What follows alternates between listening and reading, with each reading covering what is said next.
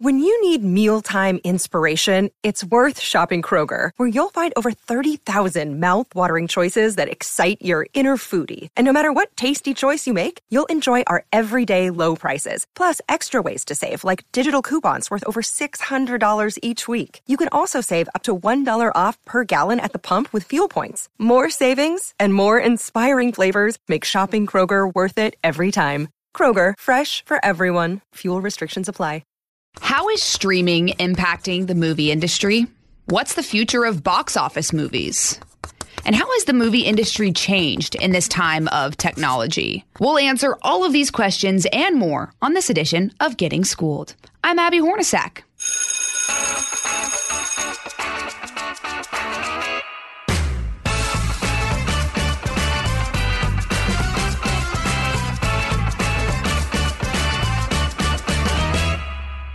So, I think we can all say that we're thankful for streaming services during lockdowns due to the coronavirus pandemic. But services like Netflix, HBO, and Amazon have been around long before we were shuttered in our homes and cuddled on our couches for a year. Streaming has consistently tried to find a way into the movie industry, fighting for its right to be seen as a legitimate movie maker. And the shift to direct to consumer movies even prompted the Oscars to change their eligibility rules to qualify for the awards competition, with the Academy now allowing movies released online to participate. So, what does all of this mean for movies of the future? I am joined today by Kevin McCarthy, movie critic and Fox News contributor and entertainment reporter at Fox 5 in DC, to help us answer these questions and put things into perspective. Kevin, thanks so much for joining us. Uh, Abby, it's an honor to be on. Uh, honored to talk movies with you, and uh, obviously we're in a very interesting time right now. So hopefully we can dive into some questions that we're having in terms of where we're going with the industry for sure. Oh, absolutely. I love movies. So I'm incredibly jealous of your job, first of all. Yeah. Um, but, you know, we've been seeing this shift from going to the theater to now staying at home watching from our couches, even before the pandemic. By the way, I'm a huge proponent of going to the theater. I don't know about you, but I go with my family. It just is so, so fun. You have the movie popcorn and all of that. Um, but, you know, now we have streaming services. So what do you think was the turning point for? for streaming services? Well, uh, first of all, the theatrical experience is everything to me. Um, right. My wife, my wife and I met in a movie theater. Uh, uh, movie. My wife's a film critic as well, and movies are genuinely my life. Um, you know, to a point where during like a major part of the pandemic last year in September and October, I went and saw Tenet four times in IMAX, uh, just because I missed the theatrical experience so much every film is made better in a theater in terms of sound, picture, but also the communal experience. And but I also it's an interesting thing. I, am as I get older, I start to understand the other perspectives that people have about viewing experiences. Um, and in terms of like streaming services, streaming services like Netflix and Hulu and Disney Plus, they give people the opportunity to watch content who may not live near movie theaters. Uh, I remember this film Roma came out a few years back, and the lead star did this interview where she said that you know my family and I live three plus hours from the closest movie theater, so to have our movie on Netflix that we can watch at home is, is an amazing thing. It just gave me perspective because I mean I've lived my whole life. I've lived five ten minutes from a movie theater. I have five movie theaters near my house right now that I could go to. So um, I'll always be a supporter of the theatrical experience. But to answer your question about when the shift happened, you know, it's interesting because leading up to the pandemic, streaming was obviously a, a, big deal. I mean, there, I mean, but that, I think it was more uh, more in terms of TV shows. I mean, Netflix and, and, was producing massive budget films that were going to the platform, but some of those films were getting theatrical releases prior to the platform or a week or two prior. Um, but I think the pandemic, in in all honesty, and this is just you know me speaking generally, um, it pushed it pushed it to a, a more a more definitive uh, vibe in terms of where we're going to see the industry going in terms of a hybrid model of mm. theatrical and streaming. So I think the pandemic kind of forced what was inevitably already on its way here because in terms of people staying home, I mean, like theatrical movies that do really well are the superhero films, sequels, and prequels. And those big, those big, massive uh, spectacle films are perfect for theaters because people love to go see them in theaters. What worries me is the smaller films and kind of how they're going to uh, work in terms of theatrical and streaming. But yeah, to answer your question, I, I, I, I believe it was a gradual shift over over the past uh, few years but obviously the pandemic really really uh, changed everything and and we can get into specifics because the theatrical window is really something that's a big question here now. Right. Uh, and prior to the pandemic, it was 90 days. So prior to the pandemic, it was a 90 day exclusivity. So theaters and studios had this idea that it would play in theaters exclusively for 90 days before going to any type of home entertainment. Now we're seeing, and as you saw early in the pandemic with Universal, they signed that deal with AMC where it was going to be a 17 day theatrical window. Warner Brothers just did a 45. So we're these the theatrical window is shrinking, um, but I, I I don't think it's going anywhere. I just think it's mm-hmm. going to be a mm-hmm. smaller time frame. Yeah, I just googled what was the longest running uh, movie in theaters. Mm. I found ET was in theaters for over a year. Oh wow! Yeah. It deserved Titanic, yeah. Star Wars, Back to the Future. Yeah, those are and, and Titanic. I remember being in theaters for a year. So basically, the deal was with with the 90 day exclusive window. That basically gave theaters the the idea that they would run their film completely there before going to home entertainment. But films that you're mentioning, like ET and Titanic, in Star Wars, those had long legs. Yeah. Um, so I people kept going back, right? And Titanic got to a point where people were seeing it five, six, seven times. so so the studio's like, why, why, why don't we just keep it in theaters and keep making money off of it? Titanic, I believe now is the third highest grossing film of all time, right behind Avatar and uh, I'm sorry, Avatar, right behind Avengers Endgame, and now Avatar is still the number wow. one, number one I, spot. You know, subscriptions are the first thing that come to mind when I think about how these services may stay afloat. Um, but I also think of box office numbers at the theater. So, what do streaming services do to make up for that? It's a great question. So let, us look at the Suicide Squad. Suicide Squad is really a good example of kind of where we are now, but in terms of money. And and so if you look at HBO Max and then you look at Disney Plus. So HBO Max, let's use Suicide Squad for that example, and then for for Disney Plus, we'll use Black Widow. Um, so for those are two different streaming platforms because on Disney Plus, when you watch Black Widow in there, you have to spend thirty dollars, twenty nine ninety nine on top of your subscription. Mm-hmm. So, for example, uh, if you want to watch Black Widow at home right now, you have to spend 30 29.99 and then you basically it stays on your platform for as long as uh, uh, until the run runs out until it actually goes on the platform permanently. So they're making money there and the cool thing about well, the cool thing but what what studios are doing when you have your own platform like Disney Plus, you're no longer splitting money with the theaters. So if you think about it from mm. Disney's perspective, you know, they're making more money on their movie if it's on the platform than they are in the theaters. Now, that you know, that that that that that statement right there could be could be dissected any other way because if you have a good theatrical run and you make a lot of money that way, it is possible you could make more money there. But in terms of Black Widow and Disney, they're making a lot of money on that platform. So, for example, when Black Widow hit theaters, it made 80 million in its opening weekend domestically, and then it did 60 million on the platform alone. Um, and obviously, that turned into that Scarlett Johansson lawsuit, yes. and that's a whole nother thing. But in terms of HBO Max, this is where to, this gets into into your question more. HBO Max doesn't charge you any additional fee to watch the film on there. So when you want to watch The Suicide Squad, you either go to the theater and pay for it, or if you have HBO Max at home, it's free with your subscription.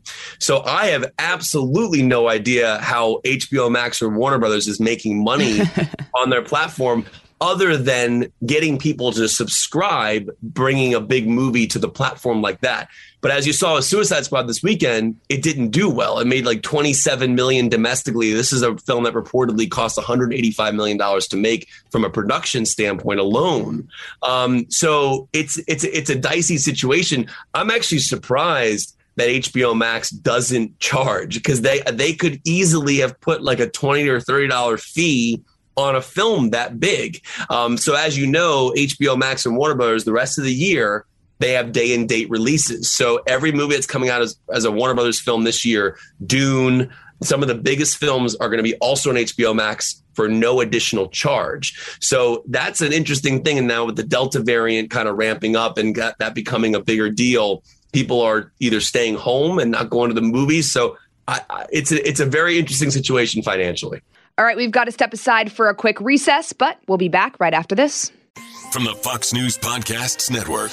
I'm Ben Domenech, Fox News contributor and editor of the Transom.com daily newsletter, and I'm inviting you to join a conversation every week. It's the Ben Domenech Podcast. Subscribe and listen now by going to FoxNewsPodcasts.com. I have to get your quick thoughts, and you can go as in depth as you want on this, but with the whole Scarlett Johansson situation. Yeah, so this is an interesting situation because this comes down to in my opinion, the wording of the contract. Um, and I don't necessarily, I've, I haven't seen her contract, obviously, but you know, in terms of the story, you know, you, the the assumption that I understand and what I gather from the story is that they promised Scarlett Johansson a theatrical release. Now, mm-hmm. from what I understand, the words "quote unquote" theatrical release are are the terms here that are really interesting to dissect because I don't believe the words exclusive were in that. But if you think about when you when that contract was signed, and I, I could be wrong on this, I don't want to put any wrong information out there. Right. But I would I would assume that that contract was probably figured out prior to the pandemic. That movie was made prior to the pandemic. It was delayed due to the pandemic. So when you were releasing films at the time prior to the pandemic, it was assumed that theatrical was the exclusive, right? Mm-hmm. Because there was there was no world where Black Widow was going to streaming prior to the pandemic on the same exact day that it was opening in theaters. That that would be absurd to think about that in terms of a movie that large. So in terms of her the lawsuit, uh, you know, I, I I do feel Scarlett Johansson deserves the money that she is owed in, in, in terms of what's happening there. But the problem is I don't know the exact details of her contract and how they're going to use the wording for or against it.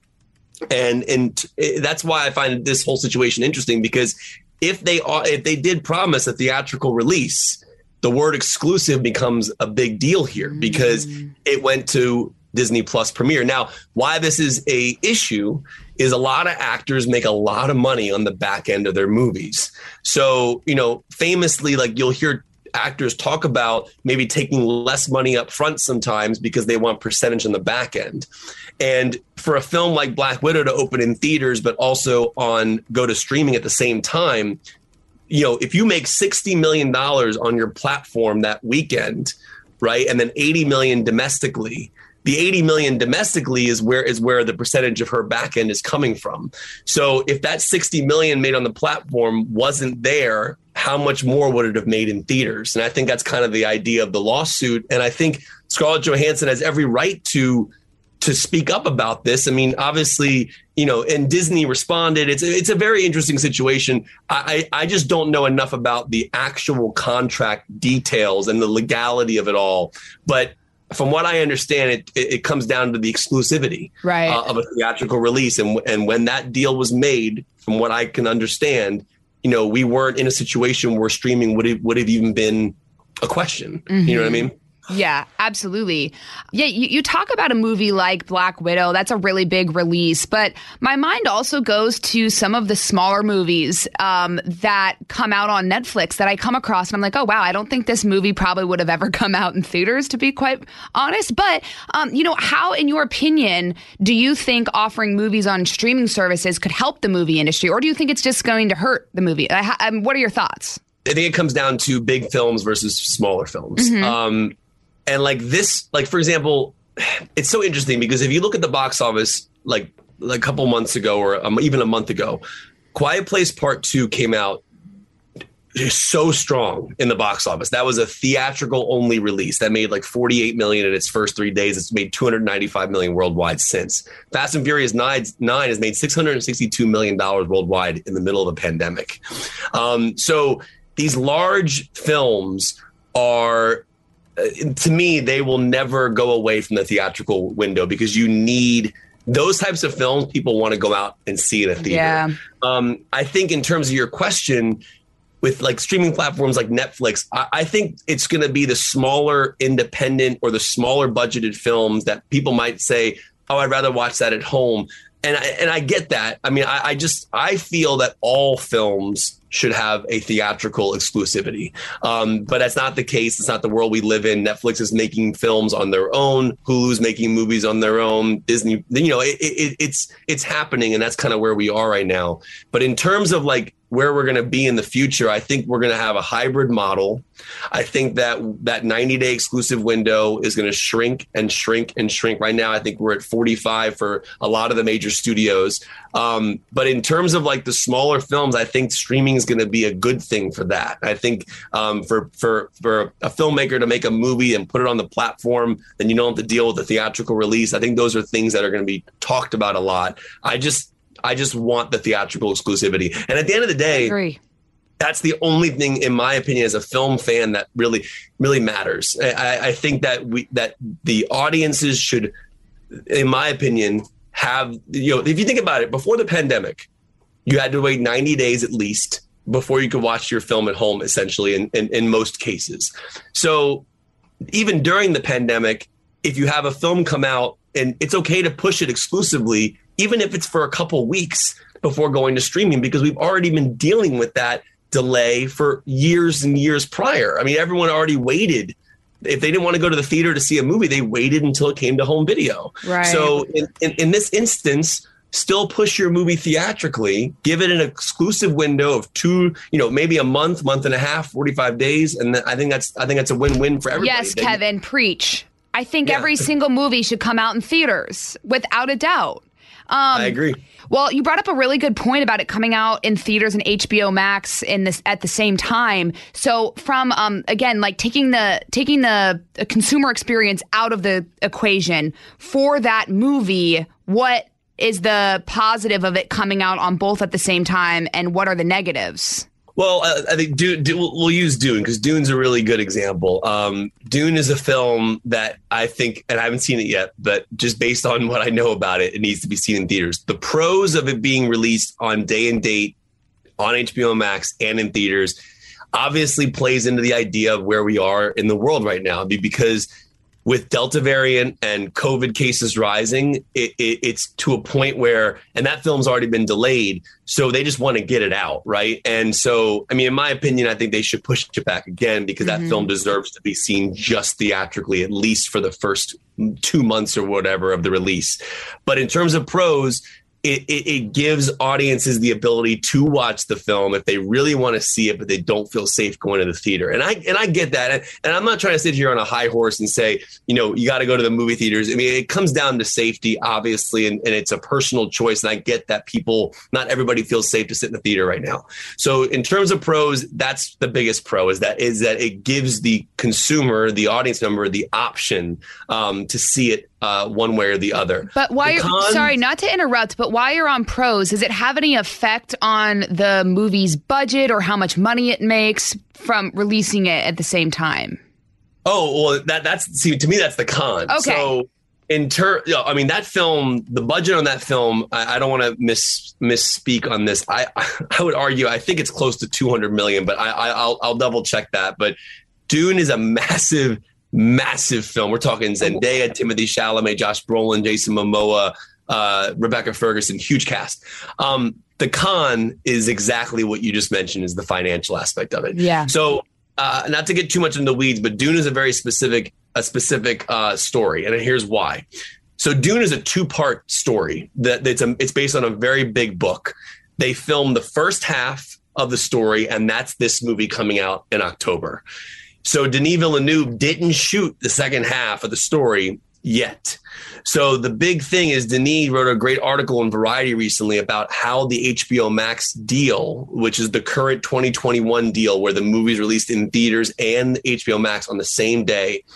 It, he basically called it out and said it's it, I'm paraphrasing, but it's a horrible idea um, because his point was, and I, am paraphrasing him, um, was that with financial, you need to have a financial success essentially to want to make the second film, right? I mean, in, in terms of fin- finances, if the film doesn't do well at the box office, how are they going to justify him going back and making the second half of the story? But can't you still get those numbers by people who watch it on HBO Max? Well, that's the issue, right? So look so Suicide Squad, going back to Suicide Squad, that that's where that's where that's, that's where this gets really interesting. Suicide Squad is the kind of movie that I would have thought would have been a big draw to HBO Max. Now, HBO Max did release some numbers on Sunday. Uh, we don't have any specific metrics, but it was the second most watched film that came out this year that had the day and date release of theaters and HBO Max on the same day. The number one is still Mortal Kombat. So Suicide Squad, which I thought would be a bigger film, didn't even touch, didn't even get like super close to the Mortal Kombat numbers according to HBO Max. It was still number two. But box office for that film was 27 million. We're talking about a 185 million dollar budget reportedly. That is not good. like that movie did not do well. Now, in terms of financial on HBO Max, to your question, how do you compute it? So HBO Max doesn't charge a fee for their movie. They're just putting it on the platform and you you have it with your subscription uh, as opposed to Disney Plus where they charge you $30 for the film and then you keep it right on the mm-hmm. platform. So that's an interesting thing because Dune is coming out on HBO Max. How are they going to make a financial element to that and know how much they're making off of it? Because the only thing you can really, I guess, in terms of money right now for HBO Max is the subscription. How many subscriptions are they getting that weekend? Like, is there an uptick in subscriptions when Suicide Squad opens on Friday or when Dune opens on Friday? And we don't know those exact numbers yet. But you know, that's the whole thing is how can Dune be financially successful if it's coming out in right. theaters and for free basically on HBO Max? I also think and, uh, sorry, not to interrupt, but I also think about ticket prices, right? I mean, it, what it's been a while since movie. I mean, it's I feel like it started at like ten dollars, and then it all yeah. of a sudden was like seventeen dollars a piece to go to a movie. But like, if you're going with your whole family, there's five people in my family, so five times seventeen. But if we're going to sit down and watch a movie on a streaming service together, that's just one fee for all five of us. Right. So you bring up a really uh, great point, and I'll tell you a great story because this is really interesting. So. Uh, but just real fast on the Dune thing, like in terms of Dune being financially successful, I think that film needs to be theatrical exclusive. And it really worries me, uh, talking about cons, that if that film was released the way it's going to be released, which is the day and date on October 22nd on HBO Max and theaters, I, I don't know how well that's going to do in theaters if it's already playing HBO Max and Suicide Squad didn't do well in theaters. Right. And that's, in my opinion, a film that would be more of a broader audience. Uh, Dune is a very nerdy niche type of film that they're trying to make towards the broader audience. Um, now, going to your question about the families at home, this is a really interesting point, and this is kind of like going towards the cons, and probably to Scarlett Johansson's point in terms of her lawsuit.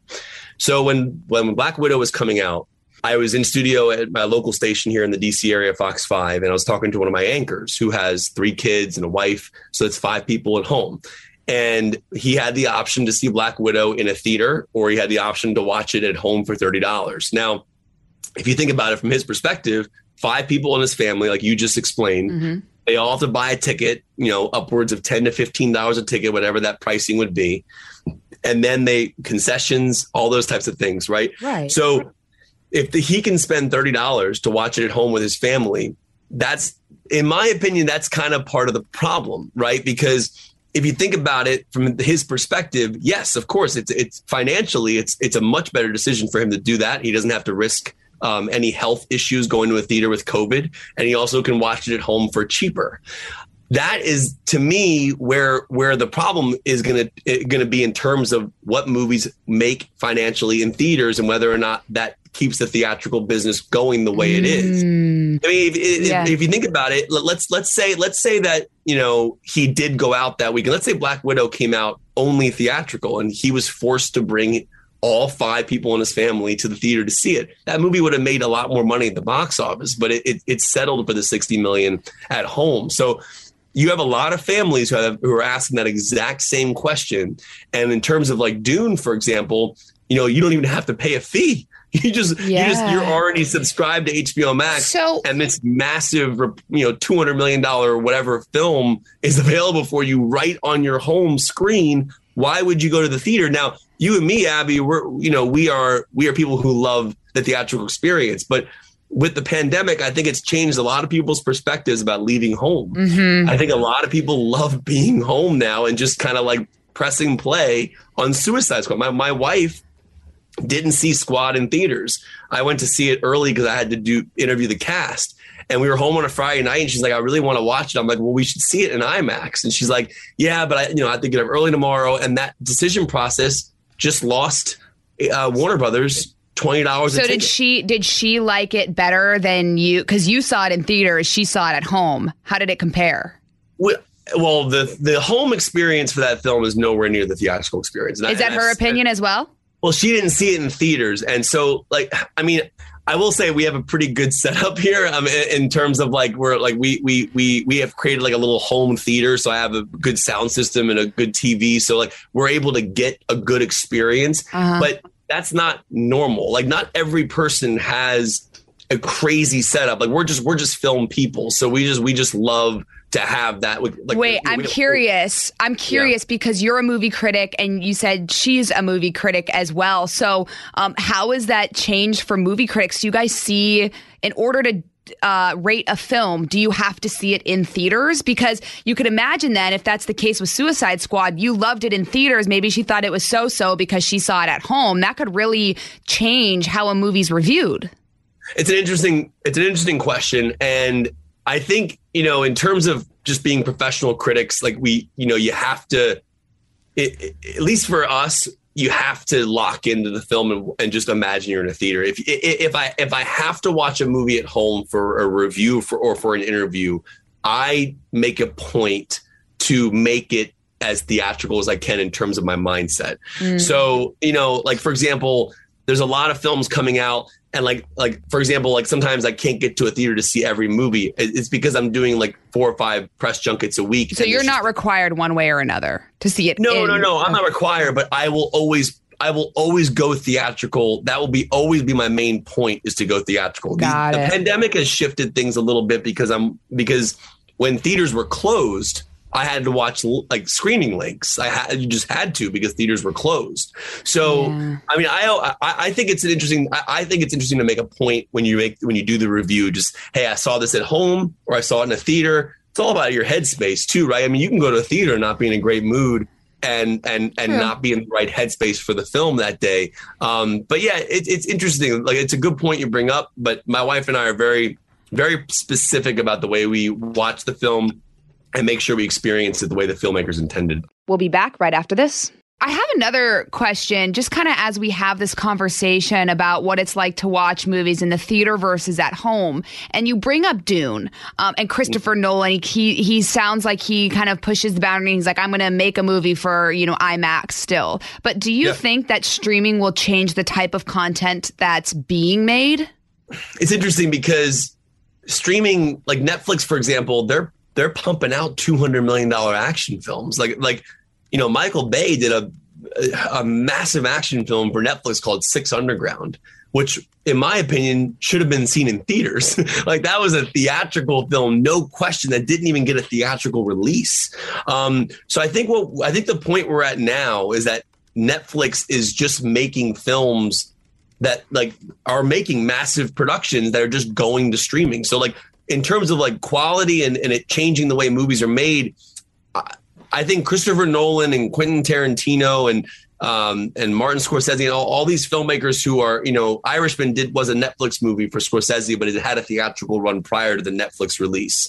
Um, and I think that's just the way that these these these streaming platforms should be working. They should, if they're making a major film like The Irishman, for example, you give a two week or three week window theatrically and then you go to your streaming platform and then the audience has the capability of deciding that.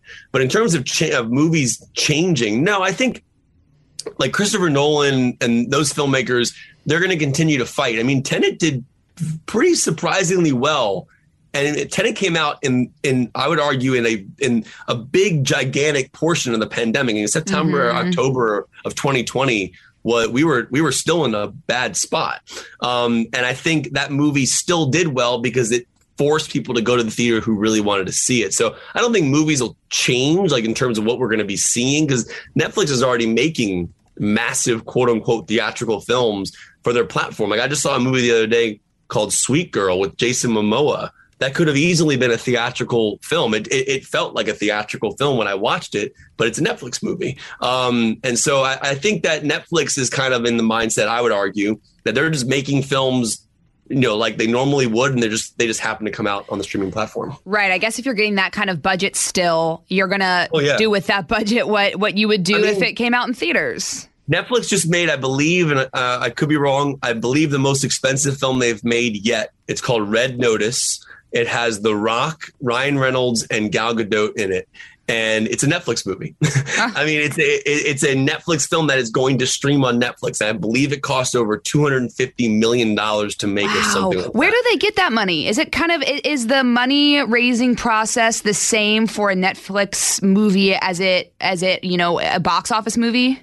It's a great question. I, I, I um I don't know the inner workings of Netflix's finances, but I but I I would I, I, don't see why or how it would be that much different. I think you just it, it would just be in terms of rate. Uh, like Netflix, if you think of Netflix as a studio, like like Warner Brothers or Universal, just think of them as a studio. They are a streaming platform, but they're also a movie studio. So yeah, they they raise the finances. They have producers, executive producers, and writers and screenwriters and directors, and obviously bringing in the actors. I believe this is The Rock's first streaming film. Now, Jungle Cruise had a theatrical and a Disney Plus premiere access, so it wasn't made for streaming initially. It just uh-huh. it just had the component on the same day. So obviously, the biggest star in the world, The Rock, understands where we are in the business right now and made yeah. a $250 million reported plus film, whatever it was, the budget uh, for Netflix with, with Ryan Reynolds and Gal Gadot, and that is going to be a streaming film. What so, would those actors potentially lose out on by it just going right to streaming and not coming out in theaters? It's a great question, and I, and I, and I would love to know the answer to that as well. And, I, will tell you my assumption on that would be because because going back to the Scarlett Johansson thing, you know, the lawsuit there is coming out of the idea that the the box office receipts are lower than they would have been because Disney Plus also had the film. So that's the argument there is that she could have made more money or definitely would have made more money on the box office receipts had the film just had an exclusive theatrical release. So going back to your question about about um, how they make money, the actors make money on Netflix.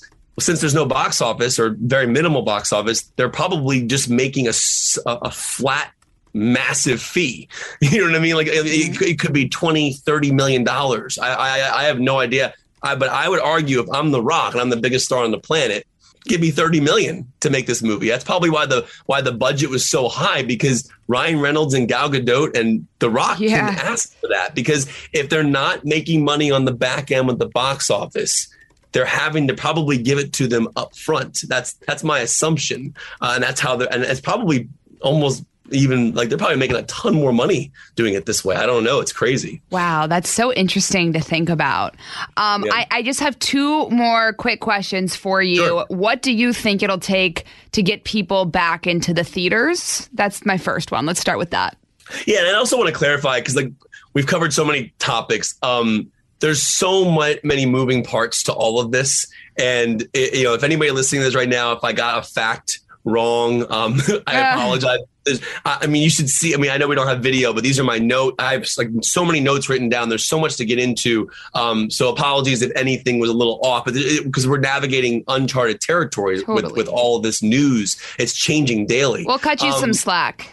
Yeah, um, but in terms of like what what it takes to get back in the theater, it's an interesting thing because I don't know what it's going to take because I don't know people's threshold right now for for going to a theater i i feel like everyone is is either hesitant or wants to stay home or feels unsafe due to the new delta variant and covid and elements like that um, i think what it's going to take is a massive massive superhero film like an avengers movie or mm. um, or like a, a new Christopher Nolan film, or like it, there are certain filmmakers and certain types of films that people know they have to see in a theater. Uh, but to answer your question about what it takes to get back in the theater, I actually don't know because right now everyone is in such a a strange state of mind. And like this weekend, there are three films opening exclusively theatrically, have no streaming component to them whatsoever. Ryan Reynolds is Free Guy, Don't Breathe 2, and then Jennifer Hudson in Respect.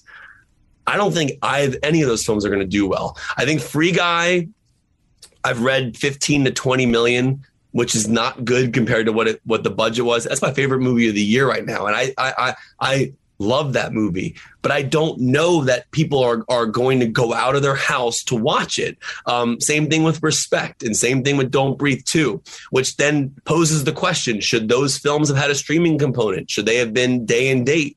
Um, and you know, with Suicide Squad not doing well. I don't think the box office is going to have a, a great recovery for a little while. And I think the headlines are going to be is the theater business dead? And you know I, we keep seeing those headlines which are you know very sad from a film fan's perspective but i think we need something massive. We need like an avengers level type of film. And black widow unfortunately wasn't on that scale even though it was a large scale movie. And i liked black widow. I thought it was really well done. And i thought scarlett johansson was great in it but it didn't have I mean, you know, if you think about it, 80 plus 60, it made 80 million domestically, 60 million at home. It's still um, um, 140. That's not bad for an opening weekend in the middle of a pandemic. But it, it's it's you know it's just you know we'll see where we where we end up. Right. Okay. I have to finish with this question because you are a movie critic and maybe this is putting you on the spot. But you know what, Kevin? I think we're friends now. I don't care if I put you on the spot. Um, I'm cool with it, Abby. Go ahead. fantastic. What is your favorite movie of all time? That's easy. Uh, it was Terminator 2 Judgment Day. So Really? Yeah. When I was eight years old, um, but Terminator 2 is the reason you you and I are talking right now. Terminator 2 changed my life. Terminator 2, I was eight years old. Um, when I was a kid, I was really into magic. And I, I always wanted to know how magicians did their tricks, like David Copperfield, um, you know, magicians like that. Yeah. And I didn't realize until I was until I was eight when I watched Terminator 2. I was sitting on a couch in between my parents, and they were to the right and left of me. They went and saw it in a theater um, the like the week or two or a couple months prior to make sure it was okay for me to watch when it came out on VHS and get it at Blockbuster.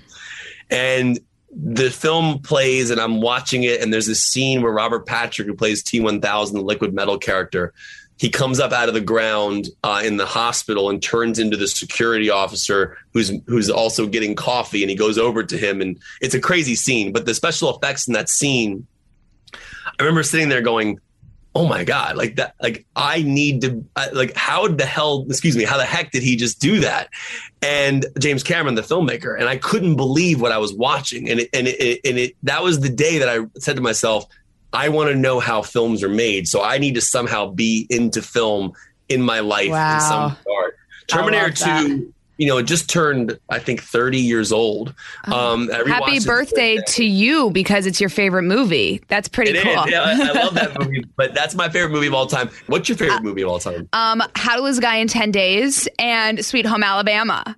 I have a, a probably a less refined taste than you do. No, no, no, no, no. First of all, the, the, those are great choices. My wife and I uh, love Sweet Home Alabama. The um, best. How to Lose a Guy in Ten Days is an outstanding film. I, I am I am a film critic, and I'm of the impression that all genres are equal. And I think I think the problem with the way we the way we think of films these days, and, and it has been this way for a long time. I, I'm a big proponent that comedies and action films and horror films should be on the same level in terms of, of, the way we look at them in terms of Oscars. I agree. I could seriously talk to you about movies all day long.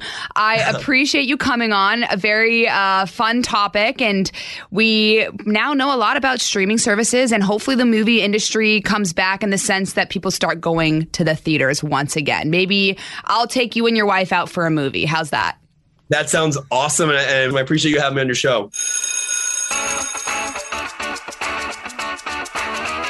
All right, if you missed anything from class, these are my office hours, and here are some top takeaways about how streaming services have changed the movie industry. Number one, Kevin highlighted that as we see the growing popularity of streaming services, we're also seeing this balance of releasing strictly on the platform versus releasing it in theaters before sending it to a platform.